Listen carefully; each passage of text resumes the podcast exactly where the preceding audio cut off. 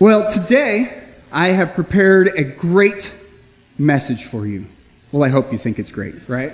But um, we are going to look in Matthew chapter 22, verse 1 through 14. I am huge on having your Bibles out. If you don't have a Bible, there's one in the pew rack in front of you. If you don't see one in the pew rack in front of you, you all have a trusty supercomputer in your pocket. Look it up. Matthew 22, verse 1 through 14. Are we all there? We're going to search around today in our Bible. We're going to hunt and we're going to talk about being prepared. The message is unprepared. We're going to talk about a parable called the wedding feast. And in this parable, we're going to find somebody who's unprepared. And Jesus is going to tell us about that man. But first, sometimes we feel like a fraud. Have you guys ever felt like a fraud before? Yes, I use that word. It's got a lot of power. That word fraud.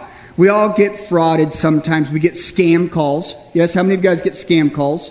Spam, whatnot. It's a spam alert on your phone. You get scammed. You get whatnot. You get emails. I, get a, I got an email from myself the other day um, asking me about my auto insurance. And I was like, wow, I didn't know I sent that email.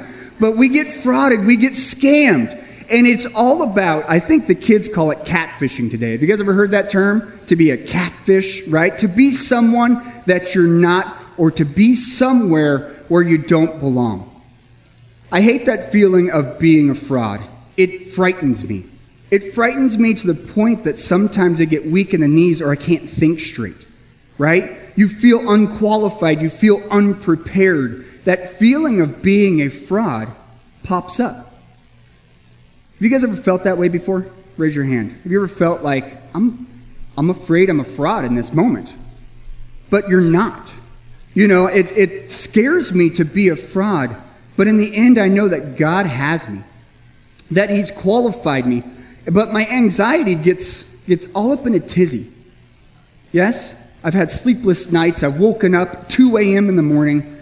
It happens often, and people say, but why? I, I have no idea. I mean, we can think of why. I know it's the devil, he's stirring in my mind, but he has created this thought in my brain that I'm a fraud. He's created this thought in my brain that I'm not qualified, that I'm not prepared to do the Lord's work. And I think in my mind, I wake up at 2 a.m., and my eyeballs pop open, and my heart's racing, right? And I think, I didn't send that email.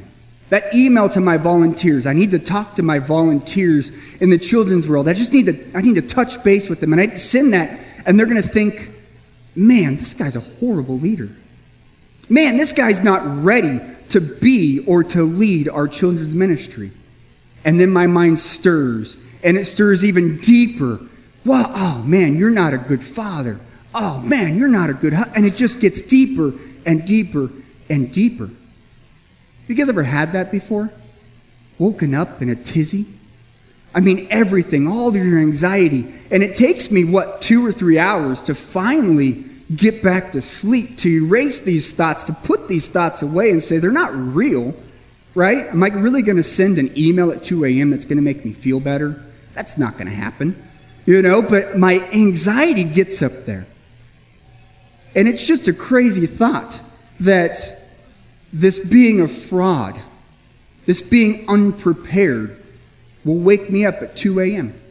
and ruin all the next day. I mean, when you wake up at 2 a.m., you go to sleep at 5, and as a parent of 5, guess what happens at 6.30 a.m.? Well, the youngest comes in, and he jumps on, jumps on my wife's side of the bed first, so then I get to ignore it, right?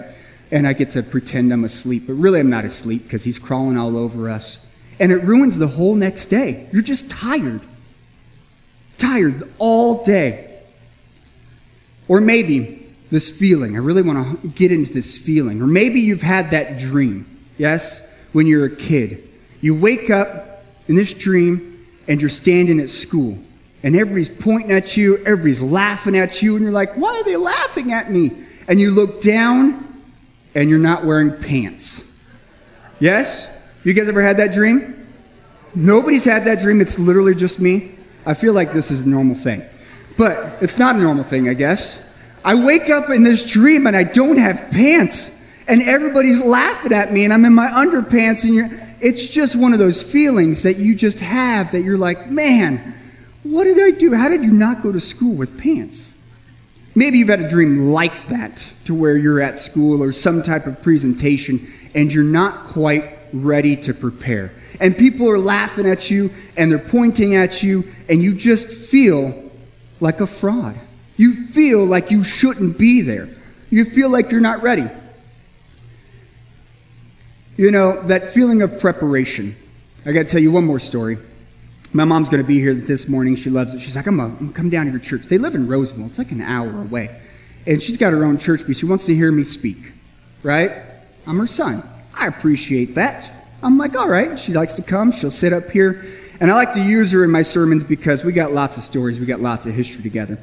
And being prepared is one of those things that as a kid, you struggle with, right? I have a teenager myself. He's not in this room, so I'm going to talk about him. And he's a freshman in high school. And we've homeschooled him for the past, is it two years? Two and a half years? Nah, two years. We took him out in seventh grade. He finished his sixth grade year, and we took him out and we homeschooled him seventh and eighth grade year. But he is a social butterfly. He loves to be around people, and he thrives in that competitive classroom experience. Now, my second born, he does not. He's competitive in nature, but he does not thrive in the competitive classroom experience. He does not like to do his homework. He doesn't like to do any work, honestly. He, he pushes back and he wants to swim and he wants to play and he is a he is a jovial child at heart. Where my eldest, my firstborn, loves to be in the classroom. He loves to be organized. I'm like, I don't know whose son you are, but you're obviously not mine. So, but as a kid, I remember being in school and you get these presentations, right? You as a parent, you're like, oh man, it's presentation. Fourth grade. How many of you guys are parents in the room? And you've gone you've had a fourth grader come through your ranks. What happens in fourth grade? The mission project, right? They got to find a California mission. And you as a parent, the kid doesn't do anything, you as a parent do this, right? I mean, this is a building project for the dad or for the mom to get creative to prepare for. Or you get the science fair. I remember the science fair. You have all these ideas as a kid. And I'm like, man, mom, I'm going to study this, and I'm going to study that, and I'm going to study this. And the list keeps going and going and going. These are some amazing science fair trifold boards that I found. And that is an amazing mission. That's not mine. But they have these kits nowadays. I'm telling you, just go to Michael's and you buy it for 30 bucks and then you build it. How helpful would that have been back in the 90s when I was a kid? But they didn't have that. So as a kid, you can't go to Michael's, you can't go to, to the Kmart. Kmart didn't carry those. You had to build it out of sugar cubes. Yes? And you like a sugar cube and you put it down and you try to frost it with something. But the thing is this you never do it in time. And me as a child never told my mom in time to do it. It was always Thursday night. Yes? During dinner. Mom, I have this project due. Science fair is tomorrow. What? She doesn't live at school, right? I mean, I never passed off the papers. They lived in the bottom of my school bag, crumpled up like a little accordion. And moms and dads, we don't know unless we get a call by the by the principal or whatnot. And back then, we just had the, the landlines. The cell phone didn't exist. And so you would wait until that very last moment as a kid and say, Oh, yeah, the science fair is tomorrow. And she's like, Well, I don't have a trifold poster board sitting around. So you got to get up from the dinner table. You got to go to the old Kmart. You guys remember Kmart? Yeah, all right. Target wasn't around then. So we'd go to Kmart and we would get the poster board and we would get the trifold foam core thing and we would sit there all night and we would do the best science project ever. Didn't look like those. It looked like the science projects that are all around. I wrote it with my left hand. It, it just didn't look prepared, right? You'd turn it in and you would get a C, and you'd wonder why you got a C. Why didn't I get an A? I put so much time and effort into this, right? But it was always surprising when there was a, a project due. And I brought up my kids before this because every week I asked Preston, Do you have a project due this week that we need to know about? Is there a project that we need to go get supplies to help you with? Every Monday, I pick him up from school and I ask him, Do you have a project due this week that we need to prepare for? Because I don't want to be like my mom. I don't want to go to Michael's at 8 p.m. at night and have to do this because I just, I won't work well. I like being prepared. I enjoy being prepared. I don't like procrastinating, but it's ingrained in me. God wired me to be a procrastinator. And we all think, and I think, you know, I work creatively under pressure. You guys ever heard that before? I'm going to wait. I work better under pressure. The creative juices just bubble up to the surface, and I do amazing things under pressure. I'm very resourceful. And I am. I do work well under pressure. But I enjoy being prepared. How many of you guys are those type of people? You love being prepared. You're my A type personalities. You prepare weeks in advance, and it's amazing, and those projects are yours, right? They're not mine because I waited till the last minute. I'm a procrastinator at heart. Who are my procrastinator friends? Be honest. Be honest. Put your hands up. Be, there they are. Coming out of the woodworks. You guys wait till the last moment. But that was funny, just so you guys know. But we procrastinate. We wait to the last moment. I think those people, those people, my A types out there that get everything done in time, I wish I could be like you. I wish, I pray. I'm like, I love being prepared. I love getting ready in advance. Now, Jamie, my admin assistant, loves it also when I'm ready in advance. And she's always on my case Mike, are you ready?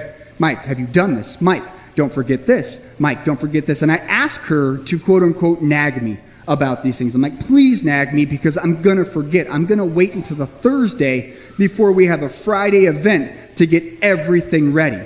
And she can't work like that. I surround myself with those people that have it all together because I don't. But that procrastinator feeling in me, that ending, that wait until the very last moment, is when I start to feel like a fraud. Is when that anxiety starts to come up, right? You're like, oh man, I'm not prepared for this. I'm not ready for this. I think in order to really dig into this feeling, this feeling of procrastination, this feeling of unpreparedness, this feeling like a fraud, we've got to dig a little deeper about being qualified. I remember when Sabine and I were getting ready to go on the mission field, there was this quote going around by Mark Batterson. I'm pretty sure you've all heard it. It goes, God doesn't call the qualified, He qualifies the called. You guys heard that before? No? If not, write it down in your notes because it's a good one. God doesn't qualify. God doesn't call the qualified. He qualifies the called. And you know what? He totally does. He qualifies you when He calls you. That doesn't mean you're not going to feel unqualified. It just means that He's got your back, that He'll prepare you for the next step, even if you're not ready for it. All right. In the bulletin, I said warm up your Bible page turn and thumbs, yes? We're going to go to Exodus 4. Exodus 4. We're, we were in Matthew 22. Turn to Exodus 4 with me.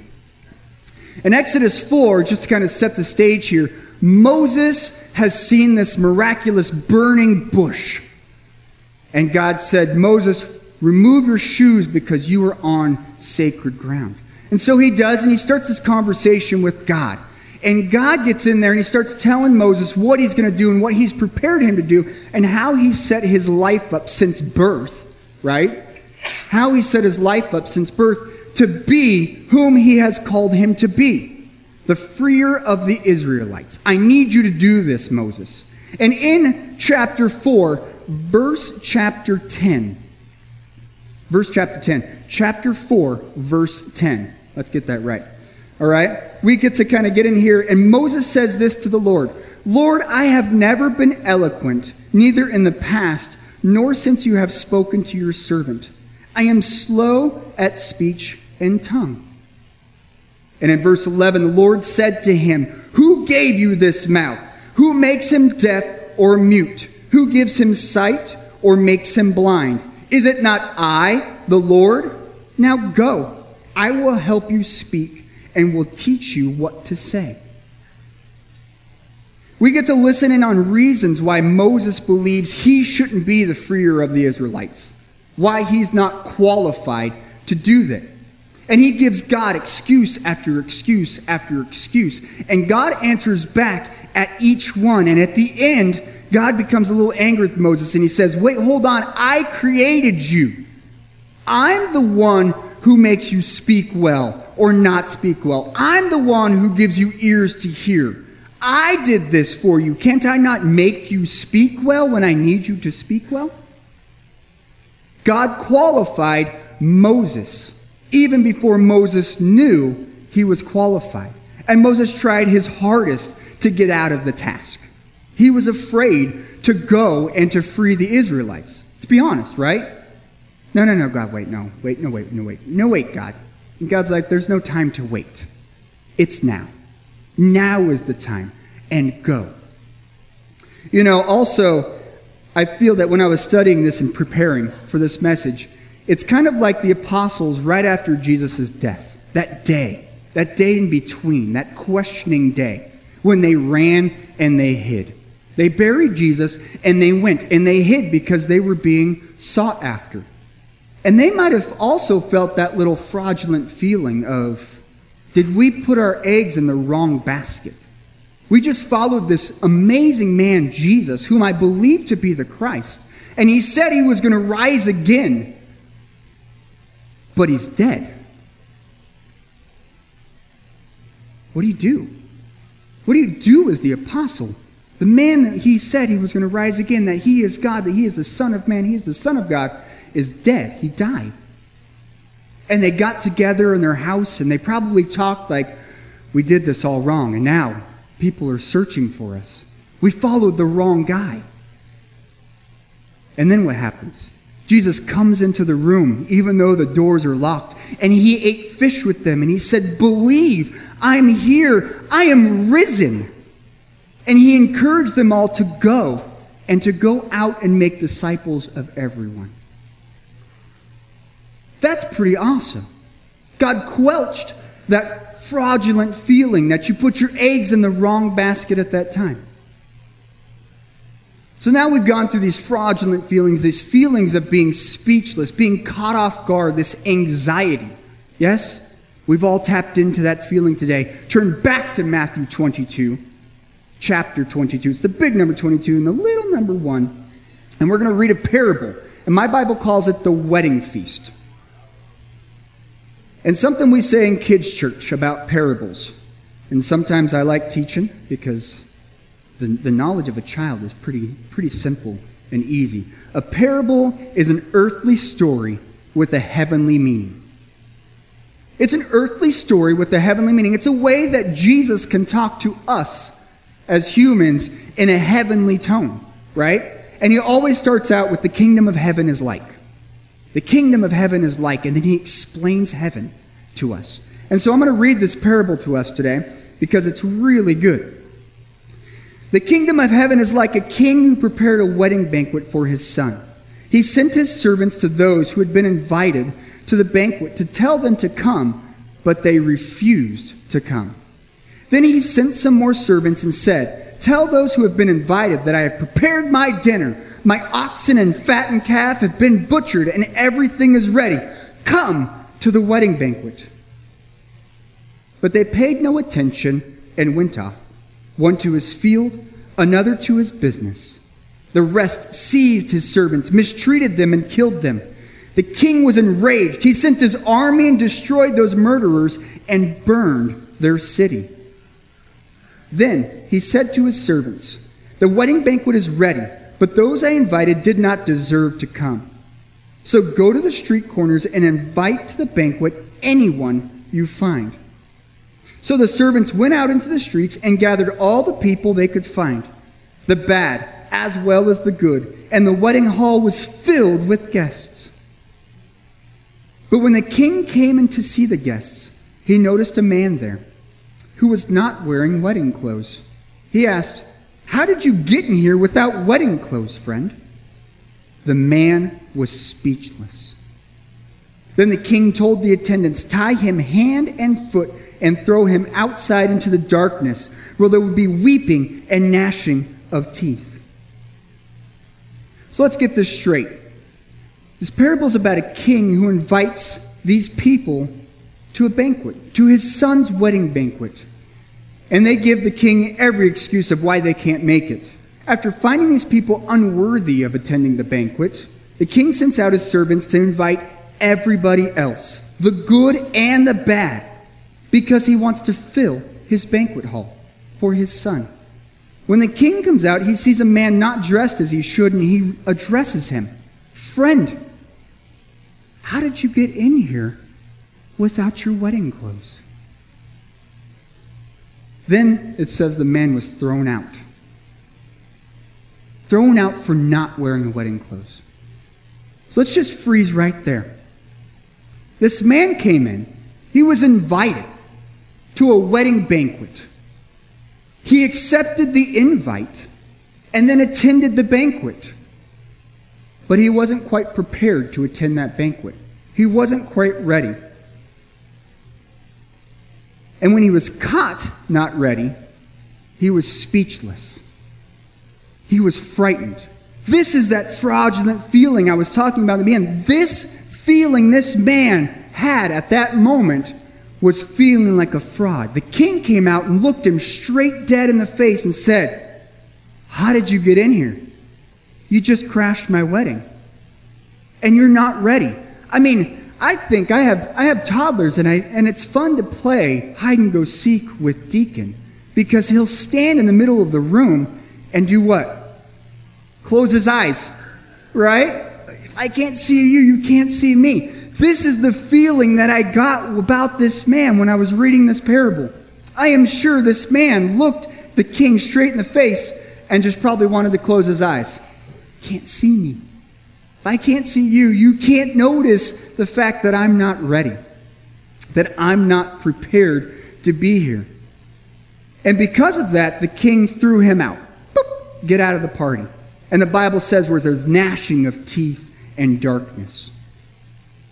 Obviously, we couldn't correlate that to hell, right? That's the part separate from God. So, as we break this parable down from top to bottom, the king, who is the king? God, right? Who is the son, this wedding banquet for? Jesus. The servants that went out and invited the first chosen people, the chosen people were the Jews who said they followed God. And they refused to come to the banquet. And they killed the servants that did the initial inviting. Who are these servants that did the initial inviting? The apostles, right? The disciples that went out there and invited, and they were, they were being martyred for inviting, for spreading the gospel. And then we get to this man. Everybody was invited, right? The good and the bad, everybody on the street corner. And this man comes in, and he is there at this wedding feast. He's hanging out. He's having a party. He's enjoying the food, the dancing, the merriment. He's like, this is the best banquet ever. And the king comes out and says, How'd you get here? You might have accepted the invite, but you didn't prepare to come to the banquet. You're not ready to be here. How come you're not wearing your wedding clothes? Now, this is where, for me, the parable took a little turn on its ear. I was like, but wait, you just invited everybody on the street corner. And when I think street corner, I just think of the common guy, the common man, the layman. None of these people were part of the king's court. None of these people were of any wealth. They were just the average person. How are they going to prepare? They probably didn't own wedding garments to go to a king's banquet. They didn't have those things. So, how come this man isn't prepared? How come this man gets caught unprepared. And so I had to do a little digging. What are these wedding garments? What are these things that this king so desperately needs this man to be clothed in? It's the righteousness of Christ. This parable is talking about the righteousness of Christ. Jesus is telling and predicting about his preparation, his death, his resurrection, the gift of salvation and sanctity. He is giving us the map, the guideline that God has invited us to his wedding banquet, to heaven. And in order to attend this wedding banquet in heaven, we need to be clothed in the righteousness of Christ. Because without it, you're cast into the place separate from God, into darkness. Jesus is preparing everybody for his death and resurrection. He is getting everybody ready to know I will die for you. All you have to do is accept that. And when you do, your wedding garments will be prepared. You will be able to don them, and you will be able to get ready to come to the banquet that my King, my Father, has prepared for me. You will be ready to come and enjoy the laughter and the food and the merriment free of charge, free. All that has been done is you've been invited. And all you had to do was accept the invitation and prepare yourself.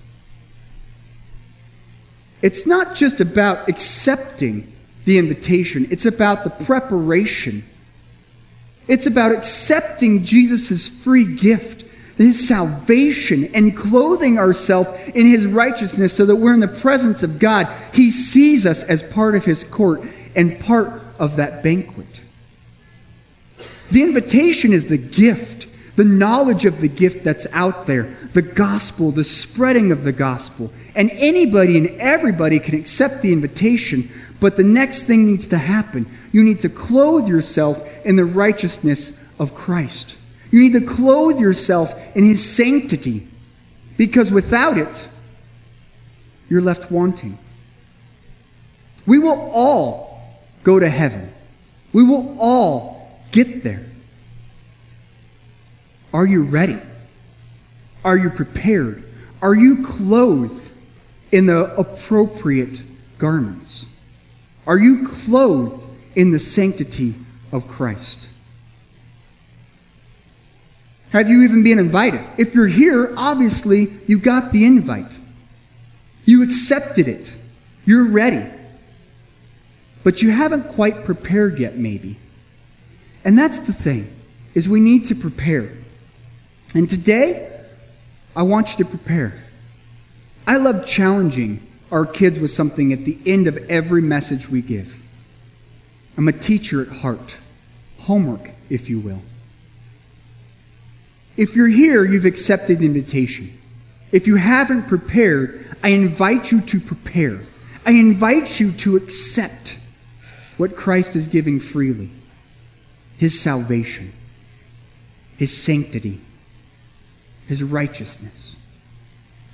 If you already are prepared, I ask you this question How many invitations have you prepared? Have you written up? How many invitations have you passed out lately to come to the king's wedding banquet? He wants his hall full. He wants it to be filled with people, everybody.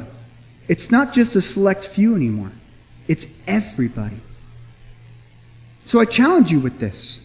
If you haven't prepared, what's the holdup? If you have prepared and you are wearing the righteousness of Christ, are you inviting people to the banquet? And are you helping them prepare too? Now, sometimes that feels a little overwhelming, and I go all the way back to God qualifies the called. He has given you the authority to go and to hand out the invitations and to help prepare. And sometimes that feels overwhelming, like, who? I don't, that's so many people. So I challenge you with one on your notes. I have two little dots there for you. Write down somebody's name. Anybody. Anybody that you know that maybe hasn't accepted the invite. That maybe has accepted the invite, but they don't know how to prepare for the feast. Write down their names, and I want you to pray for them. And then I want you to pray for yourself. Lord, give me the encouragement. Give me the opportunities. Lord, open my eyes so I can see those opportunities to give out those invitations, to help somebody prepare for the wedding banquet. I challenge you with this this week. Talk to somebody. The gospel is free to everybody. The Lord, the King, told all of his servants to go out to the street corners and invite the good and the bad. Everybody is deserving of the gospel. Everybody is deserving of the sanctity of Christ. There is not one, not one person out there who doesn't deserve it. And it's our job as his servants to invite. It's our job as his servants to pass out the wedding garments. You have the authority to do that. God has asked you to do that. And that is pretty cool. Let's pray. Dear Heavenly Father, Lord Jesus, thank you so much for the invitations, for handwriting those up for us, for sending your one and only Son to die on the cross for us. And Lord, thank you for giving him the power to rise again, to be our salvation. Lord, thank you for that. Thank you for the free gift, for the wedding banquet that we can prepare for, the excitement of that. Heavenly Father, I just ask that you give us the courage, that you open our eyes to see the opportunity to just invite somebody new, Lord, and to be with them as they prepare. Lord, I pray that you give us that strength, that you qualify us, that you take that fraudulent feeling away, that you take that unqualified, unprepared feeling away, Lord, because you have prepared us and you have qualified us. Lord, we just thank you so much for all of your blessings, and we ask you to bless this prayer in your precious and holy name, Jesus Christ. Amen.